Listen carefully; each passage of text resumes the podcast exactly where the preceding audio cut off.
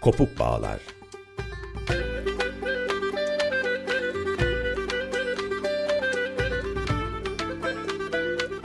Nesnelerin uzun tarihi.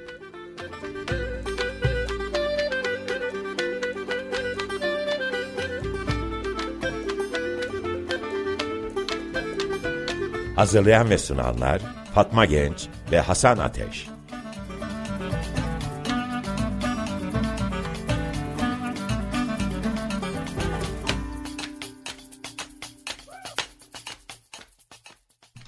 Merhaba, Açık Dergi'den herkese merhaba. Bugün sevgili Hasan'la birlikteyiz. Merhaba Hasan. Merhabalar. Ee, Teknik Masada sevgili Feryal var. Yardımları için kendisine teşekkür ederiz. Ee, bu bölümde her şeyi alıp götüren ve hiçbir zaman eskisi gibi geri getirmeyen, yer altında bir dünyada topraktan çekip çıkarıldığında doğa için, topraktan çıkaranlar için de keder ile eş anlamlı gelen maden endüstrisini ve Cumhuriyet'in 100 yıllık sürecinde kalkınmanın maddi enerjisi kömür konuşacağız e, üç siyahlardan kömürü. E, 1865 yılında Stanley Jevonson'ın şöyle bir alıntısı var. E, kömür diğer e, tüm malların yanında değil tamamıyla üstünde yer alır. Yaptığımız her şeyin etkeni ülkenin maddi enerjisi ve evrensel yardımıdır der. Aslında kömürün neden e, böyle bir konumda olduğunu da konuşacağız bugün. Başka bir alıntıda da kömürle ilgili şöyle bir e, vurgu vardır. Kömür bulunduğu toprakları her zaman lanetlemiştir. İnsanlar onu topraktan çekip almaya başladığında geride kirli dereler, iğrenç cüruf yığınları ve kirli havadan oluşan bir mirası geride bırakıyorlar. Bu dönüştürülmüş toprakları kör ve sakat adamlarla, dul, dul ve yetim, yetimlerle dolduruyor. Her şeyi alıp götüren ve hiçbir şey geri getirmeyen bir maden çıkarma endüstrisidir. Bozulur ama asla güzelleşmez. Bozar ama asla arındırmaz. Kömürün laneti bir üzüntü tacıdır der. Doğadan çıkarılan bir varlık olan kömür, ağır makineler, yüksek gürültü ve sıcaklıklarla kömürün kara tozuyla baş etmek zorunda kalanların da hikayesidir. E, Metin Altıok'un da bir şiiri vardır. Bağırsam neye yarar nasılsa duymazlar. Ben bir kömür ocağının onulmaz göçüğüyüm. İçimde cesetler ve daha ölmemişler var der. Emil Zola da 1885 yılında Germinal'de maden ocaklarında çalışan işçilerin yaşamlarını bizzat yer altına inerek gözlemler. Gülümsediklerinde yalnızca gözleri ve dişleri parıldayan, yüzleri kara toza bulanmış forsalarla karşılaştığını söyleyen Emil Zola şöyle yazar. Aşağıda sıcaklık 35 dereceye kadar çıkıyor, hava akımı kesiliyor, soluk alıp vermek öldürücü bir durum oluyordu. Daha iyi görebilmek için lambalarını başlarının yanındaki çiviye tutturmuşlardı. Lamba kafalarını kızdırıyor, kan beyinlerine çıkıyordu. Burunlarının dibindeki kayadan su sızıyor, iri ve sürekli damlalar inatla hep aynı noktaya düşüyordu. Yarım saat içinde tepeden tırnağa ıslanmışlar, terden sırılsıklam olmuşlardı. Her yönden ıslak kumaş, e, kumaş kokusu yayılıyordu. Şimdi e, sevgili Hasan doğadan alınan bir varlık olarak e, madenler aslında e, madenler içerisinde de özellikle kömür kullanımı ne zaman başladı? Ee, merhaba, teşekkür ederim. Herkese merhabalar. Ee, alıntıda ifade ettiğin şey yani e, her şeyin üstünde olup e, olma durumunu belki hani bir tür analoji sayarsak yerin altında ol, olan e, onları yeryüzüne çıkaranların da sürekli bir biçimde yerin altında oldukları ama yerin üstünde her şeyi de hareket ettiren bir enerji gibi düşünürsek kömürün kendisini e, belki daha e, bir şey, hoş bir şey olabilir diye düşündüm. Peki kömür tabii bir maden olarak insanlık tarihi kadar eski hatta insanlık tarihini yani uygarlık tarihini sınıflandırırken demir çağı diye bir çağ o ifade ediyor uygarlık tarihçilerinin kendisi. Özellikle Osmanlı tarihinden bakarsak Osmanlı tarihinde de kömür son derece ya da madenler son derece bir eski bir tarihe sahipler. Neden? En önemlisi tabii ki para basmak için madenlere ihtiyaç var. Orduya malzeme sağlamak için var. Mimari yapıların kendisi, zirai araç gereçlerin üretiminin kendisinde oldukça yaygın bir biçimde madenler kullanılıyor. Tabii ki Osmanlı bir e, vergi, bir zirai toplum ve bir savaş devleti olduğu için de özellikle askeri alanlarda madenlerin kendisi oldukça önem kazanıyor. e, ve aynı zamanda tabii ki bunların ticaretinden de e, para kazanıyor. Osmanlı genellikle yani çok çeşitli biçimlerde e, yerlerde affedersin e, madenler çıkarıyor. Yani e, bakır madenleri, gümüş, altın, demir gibi e, Anadolu'nun ve Rumeli'nin çeşitli noktalarında oldukça yaygın bir biçimde çıkarılıyor. Görece yaygın bir biçimde denilebilir.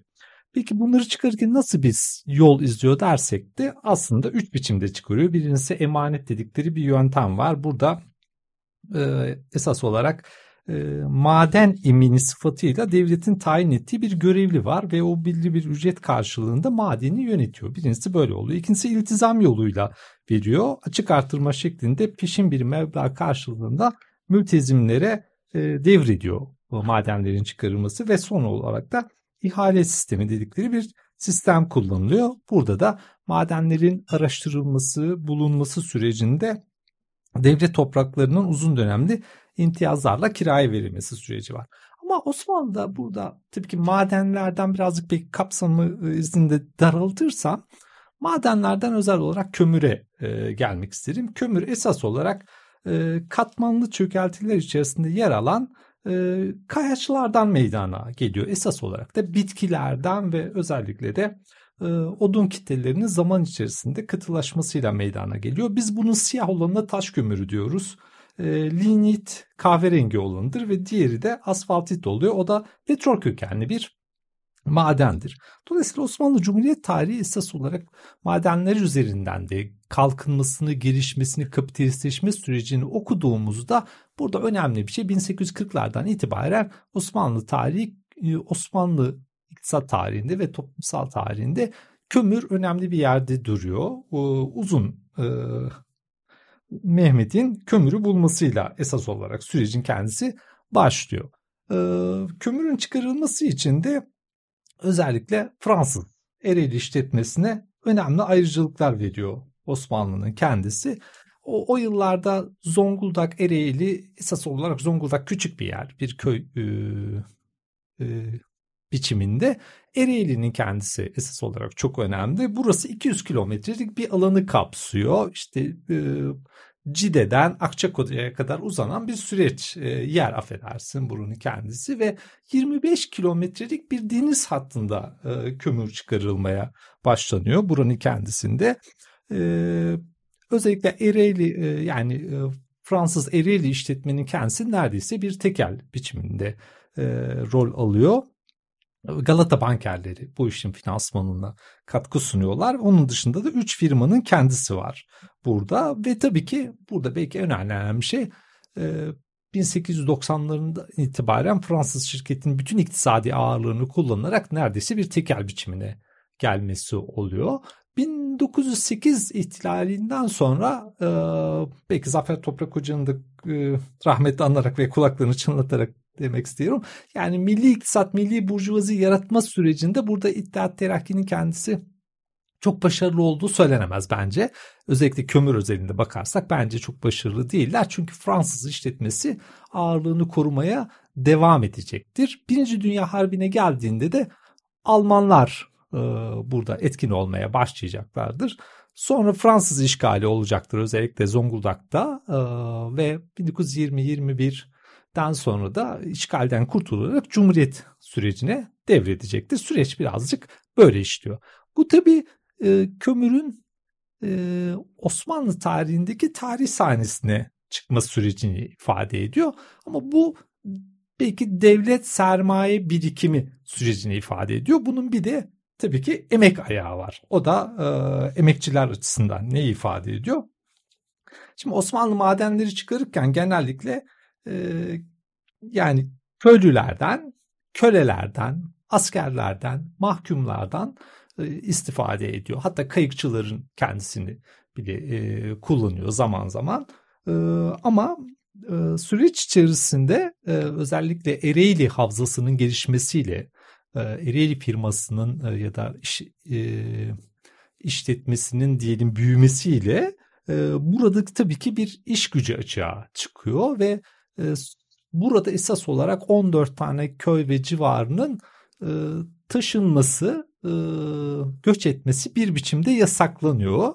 e, ve e, esas olarak buradaki köylü iş gücünün burada çalışan olması e, sağlanmaya başlıyor. Ama aynı zamanda işte süreç içerisinde örneğin Balkanlardan, Hırvatlardan da bir iş gücü göçü gerçekleşiyor Zonguldak'a özellikle teknik e, eleman personel bakımından süreç böyle işliyor ve tabii ki en önemlisi belki 1860'lardan e, itibaren e, kömür üretiminin artmasına bağlı olarak bir maden nizamnamesinin çıkarılmaya başlanması o da Dilaver Paşa nizamnamesi oluyor. Çünkü işçilere dair yani onların çalışma ve yaşam koşullarına dair bir düzenlemeye ihtiyaç oluyor. Bu uzun yıllar e, kendi varlığını muhafaza eden ve belki Türkiye tarihinde de hem çalışma ekonomisi bakımından hem sosyal politika bakımından hem de işçi işveren yani emek sermaye arasında e, devletin müdahil olması, karşı karşıya gelmesini ve bir düzenleyici rol oynaması bakımından da son derece önemli bir yerde duruyor. Şimdi e, sizin için bir şarkı seçtik. Bu arada e, şarkıları seçmemizde yardımcı olan e, sevgili Didem Genç Türkiye de selam yollamak isteriz buradan. Bugünkü şarkımız Sixteen Tones. E, 1940'larda radyolarda çalınıp söyleyen ve e, maden işçilerini anlatan bir şarkı e, ve haftanın en çok dinlenen ve e, çalınan şarkısı oluyor o yıllarda. Şarkıda bazı insanlar der ki insan çamurdan yapılmıştır. Zavallı adamcağız kas ve kandan yapılmıştır. Kas, kan ve deri ve kemikler zayıf bir zihni ve kuvvetli bir sırtı vardır der. 16 ton yüklersin eline ne geçer daha da yaşlanıp daha da borca batarsın. Aziz Beter beni çağırma çünkü gidemem ruhum şirkete zimmetli der. Aslında tam da buradan bıraktığım yerden biraz Cumhuriyet sürecini açmak isterim. Ee, şimdi Cumhuriyet'in yüzyıllık sürecinde kalkınmanın maddi enerjisi olarak kömürün bir seyri var. Ee, özellikle birinci beş yıllık ve ikinci beş yıllık sanayi planlarında daha önce demir çelikte konuştuğumuz gibi aslında kömürün de bir e, temel rolü var. E, hatta e, Atatürk'ün yaptığı bir konuşmada bu temel rol aslında dikkat çekiliyor. E, şöyle der 37 yılında mecliste yaptığı konuşmasında e, Ereğli Kömür Havzası'nda rasyonel bir üretim günün meselesidir der. Bunun ikmali çabuklaştırılarak kömür üretimimiz kısa bir zamanda en az bir misli kadar arttırılmalıdır diye de e, vurgu yapar e, fabrikaların gideceği yolları da aslında e, demir ağlarla örülen bir e, şeyde fabrikaların çalışması için de kömür temel bir metadır aslında. E, aynı zamanda kömürün e, madenlerin daha doğrusu sendikasızlık ve zor çalışma koşulları nedeniyle iş cinayetleri ve kazaların da yoğun olduğu yerler de yerler olduğunu da biliyoruz. İşte Soma, Zonguldak, Ermenek, Amasra e, hepimizin zihninde e, derin yaralar açan e, büyük kazalardı. Bunun dışında sadece insanlar için değil aslında insan dışı canlılar ve doğa için de geri dönülmez sonuçlar yaratıyor ve zorlayıcı koşullar ve zorlu çalışma koşulları da e, yaratıyor. E, Reşat Hanis'in Afrodit Buhurdan'ın da e, kadın romanında Zonguldak'ta çalışan işçilerden bahseder ve orada şöyle bir şey der. E, işçi gündüz ve aydınlık nedir bilmezdi diye vurgu yapar. Ben de tam buradan sana Cumhuriyet'in yüzyıllık sürecinde kömürün e, yolculuğunu sorsam. Peki uzun bir soruya e, kısa bir cevap vereceğim. e, o da şöyle. E, birincisi Cumhuriyet kurulmadan zaten İzmir İktisat Kongresi e, kalkınmanın bir ham maddesi olarak madenler konusunda bir e, kanaate varmış esas olarak. O da şu örneğin 5. E, maddede Türkiye halkı servet itibariyle bir altın hazinesi üzerinde oturduğu vakıftır. Madenleri kendi milli istisali yani gelişimi için işletir ve servetlerini herkesten fazla tanımaya çalışır diye ifade ediyor. Örneğin 8. maddesinde de ülkenin en önemli ve zengin kömür havzası olan Ereğli Zonguldak ile Soma ve diğer kömür havzalarının mevcut durumlarını iyileştirerek çarelerinin kabulü diye devam eder. Dolayısıyla burada da e, bütün milli müesseselerin demir yolları, yerli fabrikalar, gemiler, ziraat makinelerinde yerli kömürün kullanılması diye ifade eder. E, şimdi Mustafa Kemal'in de burada çok önemli ifadeleri var. Örneğin 1925'te şöyle diyor. Ekonomik durum söz konusu olduğunda bugünkü uygarlığın güçlü temeli olan maden sanayiye özellikle önem vermemiz e, gereklidir diyor. Cumhuriyetin kurucu kadroları esas olarak sanayileşme, kalkınma ve endüstrileşme sürecinde madenlere çok özel olarak bir önem atfediyorlar. Bu tabii ki e, hem e, ulus devlet sınırlarının e, tahkimi bakımından demir yolları çok önemli. E, hem de o uygarlık paradigmasına yani uzakta bir köy var e, paradigmasına bağlı olarak da oralara ulaşma, eğitim, e, zirayinin yani tarımın yeniden belki organize revize edilmesi, iyileştirilmesi ve sanayileşmenin sağlana bakılabilmesi için de iş gücünün temini gibi bir dizi e, başlığın yani sermaye, emek ve devletin iç içe geçtiği bir süreçten bahsediyoruz bu dönemin kendisi itibariyle. Örneğin İsmet İnönü 1935'te Zonguldak'ta şöyle diyor. Kömür, kömür. Her şey kömürle olur. Kömürsüz memleket terakki etmez. Çok istisal edeceğiz, çok sarf edeceğiz. Ee, yani üreteceğiz, çıkaracağız diyor. Kömür ucuza çıkarılacak, her tarafta yakılacak. Bu ısır kömür ve elektrik medeniyet asrıdır diye ifade ediyor.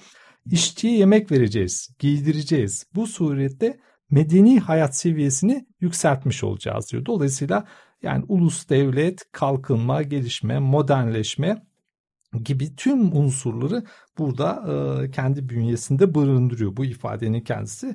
E, sonraki örneğin işte e, süreç içerisinde e, İş Bankası'nın kurulması 1924 ya da 25 e, pardon 24'tü. 1925'te Türk Sanayi ve Maden Bankası kurulacaktır. Bunlarla beraber bir e, ulus devlete dayalı e, kalkınma sürecinin e, finansal kaynakları, zemini de oluşturulmaya başlanacaktır. Akabinde tabii 1929 krizi gelecektir. Burada e, çok tabii Türkiye iktisat tarihinde e, iktisat tarihi demek istemem ama Türkiye e, bu literatürde diyelim e, 29 krizi sonrası içe dönük bir sürecin geliştiği ifade edilir ve tabii ki Sovyetler Birliği'nin kalkınması, sanayileşmesine bağlı olarak da böyle bir yol izlenebileceğine dair belki bir kanaat de oluşmaya başlıyor. Dolayısıyla sanayileşmenin devlet eliyle teşvik edilmesi süreci işleniyor. Bu Zonguldak'ta da e, 1940'lara kadar hem devlet hem de özel işletmelerin bir arada yürümesi oluyor. İkinci Dünya Savaşı itibariyle 1940'da artık e, devlet kamulaştırmaya gidiyor.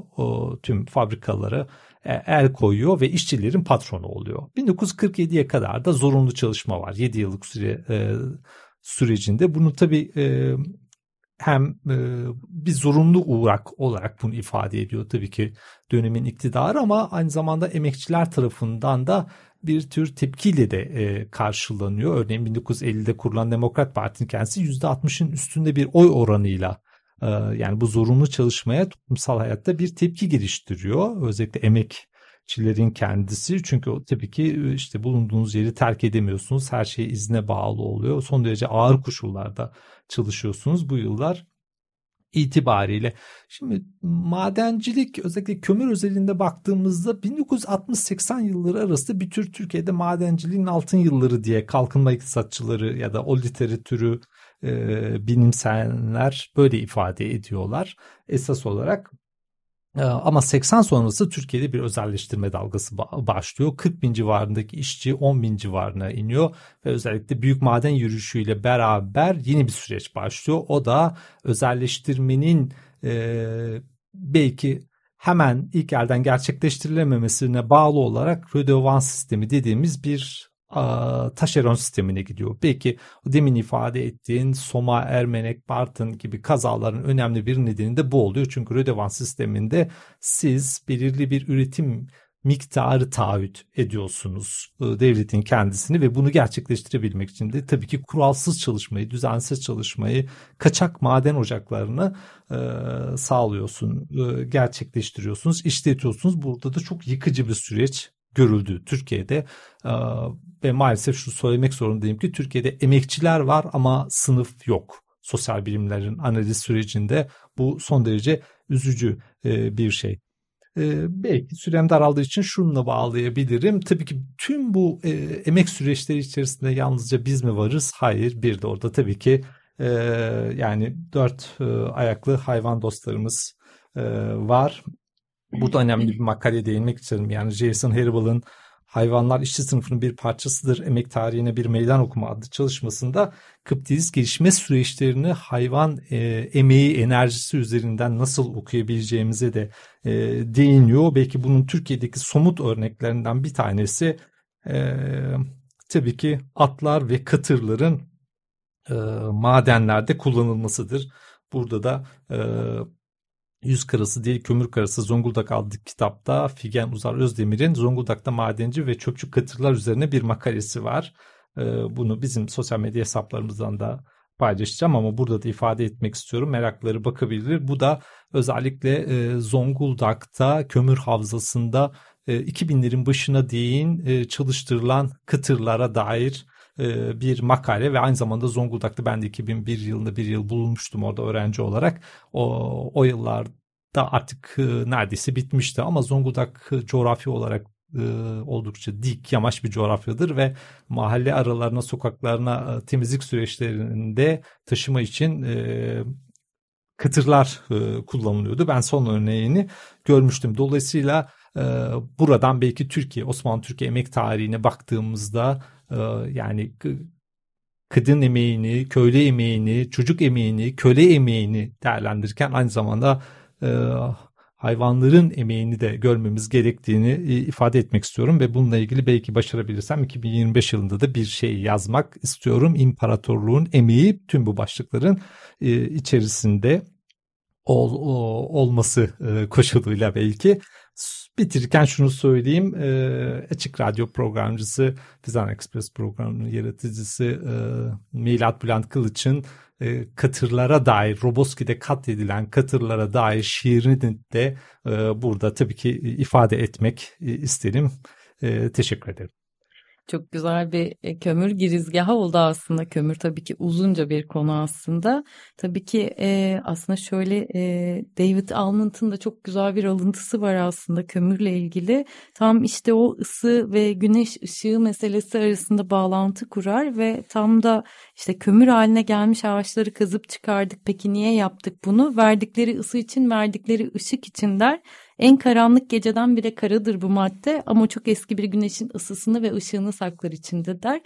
E, bugünlük biz dinlediğiniz için teşekkür ederiz. E, önümüzdeki programda e, camı konuşacağız sevgili Hakan Koçak ile. Şimdiden ona da selamlarımızı, sevgilerimizi iletelim. Teşekkürler sevgili Hasan. Teşekkür ederim. Hoşçakalın lütfen.